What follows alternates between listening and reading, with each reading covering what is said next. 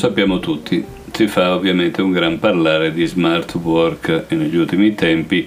ovviamente legato al lockdown eh, derivato appunto dal coronavirus, dal Covid-19. È stato detto poi da molte parti come di fatto smart work non è quella cosa che eh, ci consente di lavorare da casa. Quello è semplicemente lavoro remoto e non è detto che sia assolutamente smart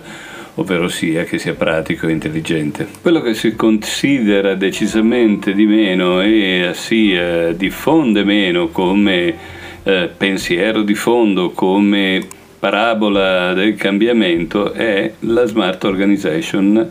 che eh, lo smart working motiva e eh, su cui esso si fonda. Quanto ne avete sentito parlare? Quanti articoli magari sulle, sui quotidiani principali avete sentito citare la Smart Organization? E qualcuno dice, ma te la sei inventata tu, che cosa stai a raccontare? Se anche così fosse, possiamo anche chiamarla Gualtiero e fare meno propaganda all'inglese, ma l'importante è capire il principio che gli sta dietro. Infatti se fino a poco tempo fa parole come digital transformation o disruption economy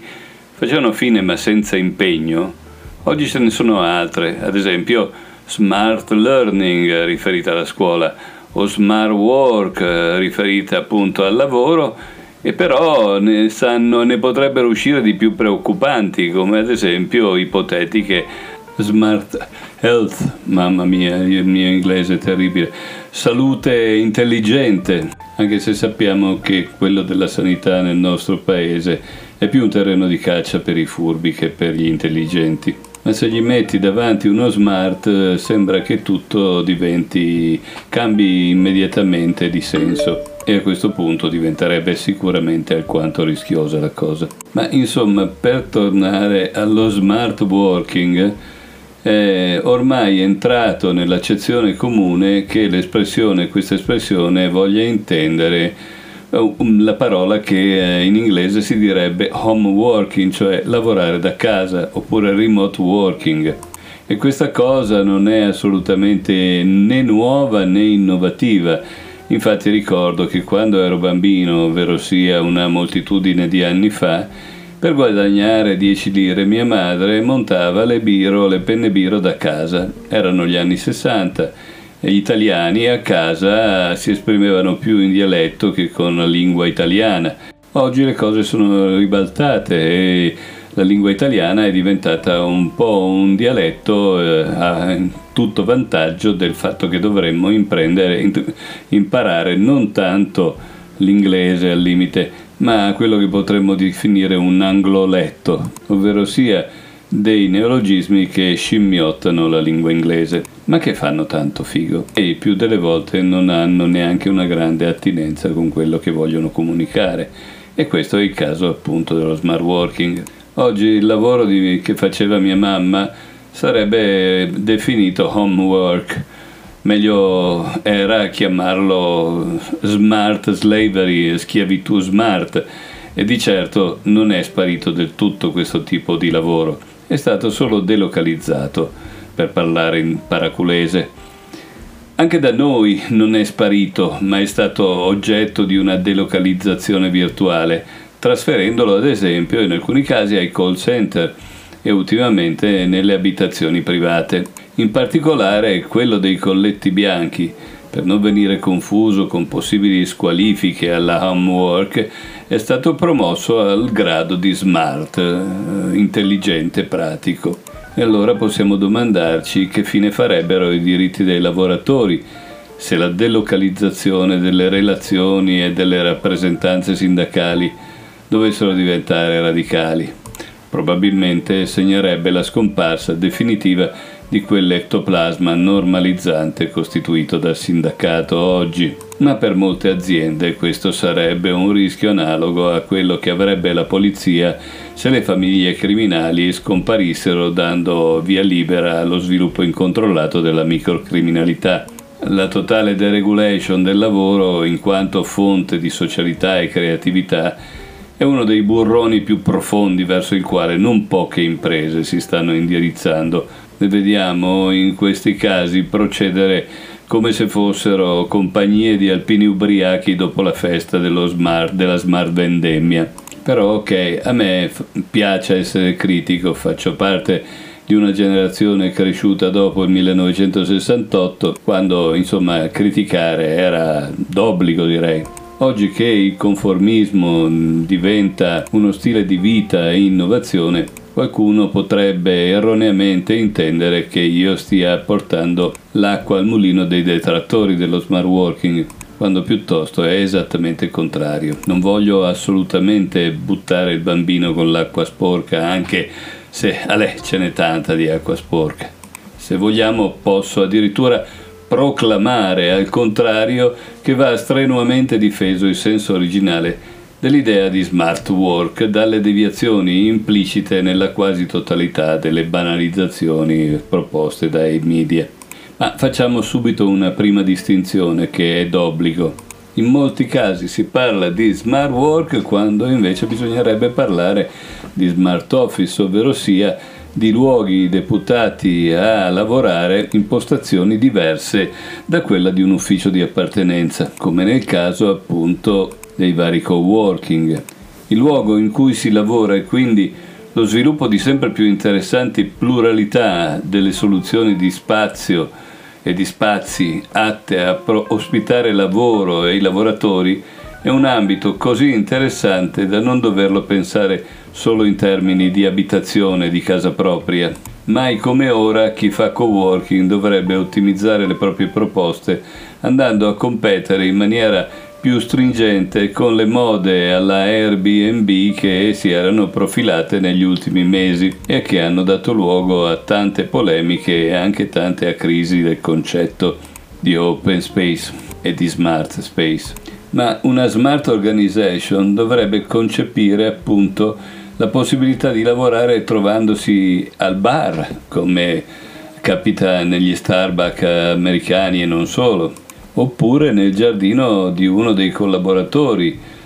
dall'alloggio di villeggiatura e così via. Ricordo che negli anni 80-90, esattamente come era consuetudine andare a tenere i corsi in alberghi o in località anche turistiche, nello stesso modo si utilizzavano occasioni di questo genere, appunto ritrovi in delle località fuori dal contesto lavorativo tradizionale, proprio per tutti quei gruppi di lavoro che dovevano cercare di ottenere il massimo dal brainstorming, dalla creatività e dalla concentrazione, che nonostante possa venire in mente che eh, la distrazione appunto arrivi soprattutto da contesti magari più piacevoli, in realtà già allora si era scoperto che l'ambiente d'ufficio non ti permetteva di lavorare, al massimo ti portava a fare tante riunioni e quindi sviluppare poco lavoro, poca intelligenza e nulla creatività. E se adesso sta entrando nella moda anche il fatto di non parlare più di HR, ovvero sia di risorse umane. Per parlare questo, in questa chiave nuova di people and organization, dove people dovrebbe lasciar pensare alle persone invece che alle moltitudini. In tal caso l'ex HR dovrebbe ridurre al minimo il comparto della regulation e del management per approdare a quello piuttosto del task coaching o dell'agile coaching, come spesso va di moda, ovvero sia spingere le persone, i lavoratori i professionisti a spostarsi da un'attività rutinaria ad una creativa innovativa. Ma le cose non stanno così. A essere generosi potremmo dire che tutto questo è al massimo un work in progress. Ancora una volta è come se il virus non ci fosse mai stato e si ritorna già fin d'ora a parlare di regole. Eppure lo smart working è un work in progress per definizione. Troppo frequentemente si tende a pensare che con smart work si intenda un apparato per lo più tecnologico praticamente consolidato. Niente di tutto ciò è meno che mai vero, è assolutamente fasullo e non mi stupirebbe se alla fine dovesse prevalere move- questa, questa intenzione, questa accezione alla spinta originaria, alla volontà originaria del termine. D'altronde si sa che i tecnici, con la loro smania di concretizzare, risolvere, non far filosofia, finiscono per girare tutto quanto in un remida all'inverso. In altri termini, tutto quello che tocca diventa... Si prenda ad esempio il caso dell'MBO eh, di come sia stato nel corso degli anni sempre più stravolto dal modello concepito originariamente da Peter Drucker a quello praticato invece dalle aziende reali, una specie di mercato delle vacche con tanto anglismo. Una cosa di questo tipo è stata anche il modo in cui da tante parti è stato stravolto il, principio che muoveva l'Agile, il manifesto complicando casomai ancora di più eh, la burocrazia di tante imprese gerarchiche che si, vedivano, eh, si vedono oggi affiancare alle strutture gerarchiche tradizionali un'ulteriore sovrastruttura che è quella della definizione agile o meglio ancora della proceduralità Scrum. Allora diciamolo a chiare lettere, lo smart work dovrebbe essere visto come un'idea vivente e generativa e quindi in continuo sviluppo, che appartiene però ad un ecosistema organizzativo decisamente più ampio. Un sistema che dovrebbe comprendere oltre e accanto allo smart work o addirittura prima in certi casi anche le, delle, una smart sociality ad esempio, oppure dei team smart, oppure metodologia agile e tecnologie smart. Pensate un po' alle tecnologie che noi eh, diciamo essere tanto innovative e via dicendo, quanto invece sono burocratiche e esattamente il contrario di smart. Le piattaforme che andiamo a vendere come se cambiassero la qualità eh, del commercio, la qualità del rapporto dei clienti, mentre lo meccanizzano e lo riducono il più delle volte proprio delle procedure, e poi smart office, smart spaces, e poi la, alcune caratteristiche ancora più spinte che sono quelle legate alla sostenibilità e all'ecosostenibilità, ovvero sia le economie circolari e le smart economies e pensare addirittura a delle smart rule policies, vale a dire a, delle, a un modo più smart per gestire le regole e le policy aziendali, il governo delle aziende ad esempio. Insomma, va da sé che un tale modello, se si vuole che sopravviva, deve anche essere accompagnato e fatto crescere assieme alle tutele per il lavoratore, oltre che a quelle che l'azienda non mancherà assolutamente di riservare a se stessa, approfittando del lockdown e dello pseudo smart work. Per rafforzare il concetto, lo smart work senza destrutturazione agile o agile se volete, eh, senza creativi, creativity working, senza flessibilità e soprattutto senza tolleranza con staff e apparati metodologici a supporto e spirito di servizio reciproco e così via, è soltanto uno slogan qualunquistico. Rimane da chiedersi se le imprese, come ad esempio Twitter, che qualche tempo fa ha reso pubblico un proprio intento in, sta- in tal senso, queste imprese che stanno lavorando in direzione di un protrarsi tempo indeterm- a tempo indeterminato dello smart work, se queste lo stanno facendo seriamente o hanno soltanto indossato il cappellino del merchandising del momento. Se la loro direzione fosse quella giusta, uno dei primi propositi che dovrebbero prendere in considerazione sarebbe quello di coniugare lo smart work, oltre che con gli smart place, anche con le forme possibili di quella che potremmo definire una smart sociality Infatti il lavoro separato, sia esso lavoro remoto da casa o smart, non può venire disgiunto dalla sua componente sociale. Anche l'artigiano non può concepire il proprio operato al di fuori del contesto sociale dove vive. Per l'impresa di maggiori dimensioni questa qua è l'essenza stessa dell'organizzazione. Senza una relazione interpersonale non è concepibile nulla di ciò che la tiene in vita dalla gestione alle carriere, alla retribution, alla formazione, alla delega, al comando stesso. Una delle motivazioni principali del lavorare in azienda è il fatto che le persone si incontrano. E la videoconferenza è solo uno degli aspetti più rudimentali di una ancora troppo larvata diversificazione dei contesti e dei metodi di incontro e di scambio di lavoro. D'altronde sarebbe sbagliato limitare l'incontro fra le persone alla riunione di lavoro. E questo eh, è così anche quando si andava in ufficio. Chi si sentirebbe di dire che le vere istruzioni, le vere indicazioni per il lavoro non eh, si scambiano al di fuori delle sedi della riunione e piuttosto appunto nel corridoio o vicino al, o al caffè e quindi bisogna eh, ricostruire spazi di questo tipo o alternative a questo modo appunto di comunicare e di incontrarsi che c'era precedentemente. E eh, bisogna riuscire a portare la condivisione di gruppo all'attività in sincrono fra i singoli, dalla telefonata personale a quella di gruppo, la conferenza, il webinar, il message scritto, vocale, video, il post, l'immagine, il link, il blog, il wiki e così via, perfino l'incontro con l'oggetto e il materiale che potrebbe essere dato dall'Internet of Things è un incontro,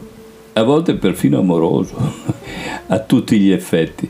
ma quello che al momento manca è una logica di connessione e di interazione che non faccia perdere i pezzi e che offra una visibilità dei flussi possibili. In questi giorni, ad esempio, abbiamo posto troppa enfasi sulle applicazioni eh, dirette al team management, come se fossero loro a rendere possibile lo smart working, ma non è così.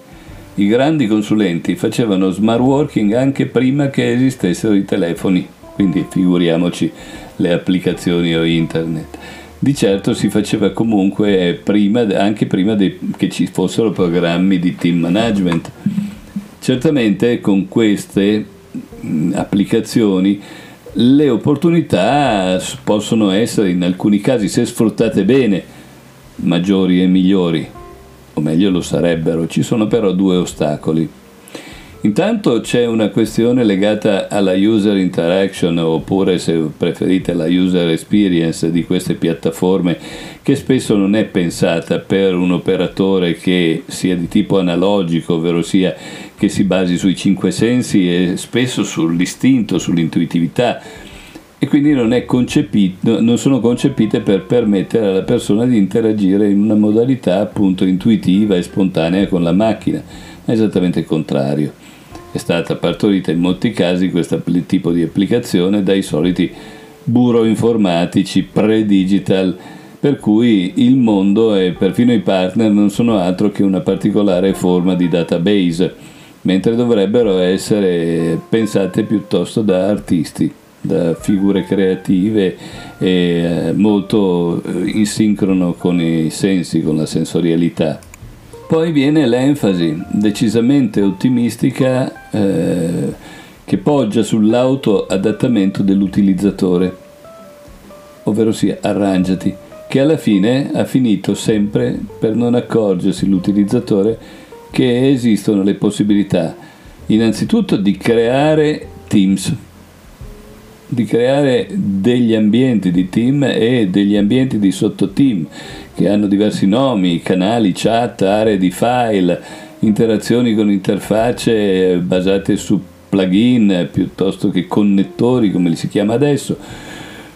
e poi proseguire la collaborazione in maniera diacronica o differita senza fare ogni volta una riunione perché questo è eh, diventato fondamentale nel mondo di internet e non si capisce perché noi dobbiamo tornare a proporre la sincronia, la simultaneità che invece abbiamo tolto dai piedi in molte situazioni. Chi l'ha vista nascere eh, ricorda che Internet all'inizio cercava appunto questa simultaneità che però non funzionava e perché adesso dobbiamo riproporla per lo più e per di più in ambienti come quelli lavorativi che sono ancora più sensibili ai fallimenti di questi progetti. E poi esistono i workflow, li abbiamo pensati da tanto, sono diventati addirittura a portata di mano dell'uomo aziendale, quindi non c'è neanche bisogno di un informatico oggi per creare dei workflow, ovvero sia delle routine mh, per le attività più ripetitive e meno premianti, meno competitive, che invece, ahimè, eh, occupano gran parte del tempo del cosiddetto work smart, mica tanto smart. Al contrario, bisognerebbe fare in modo di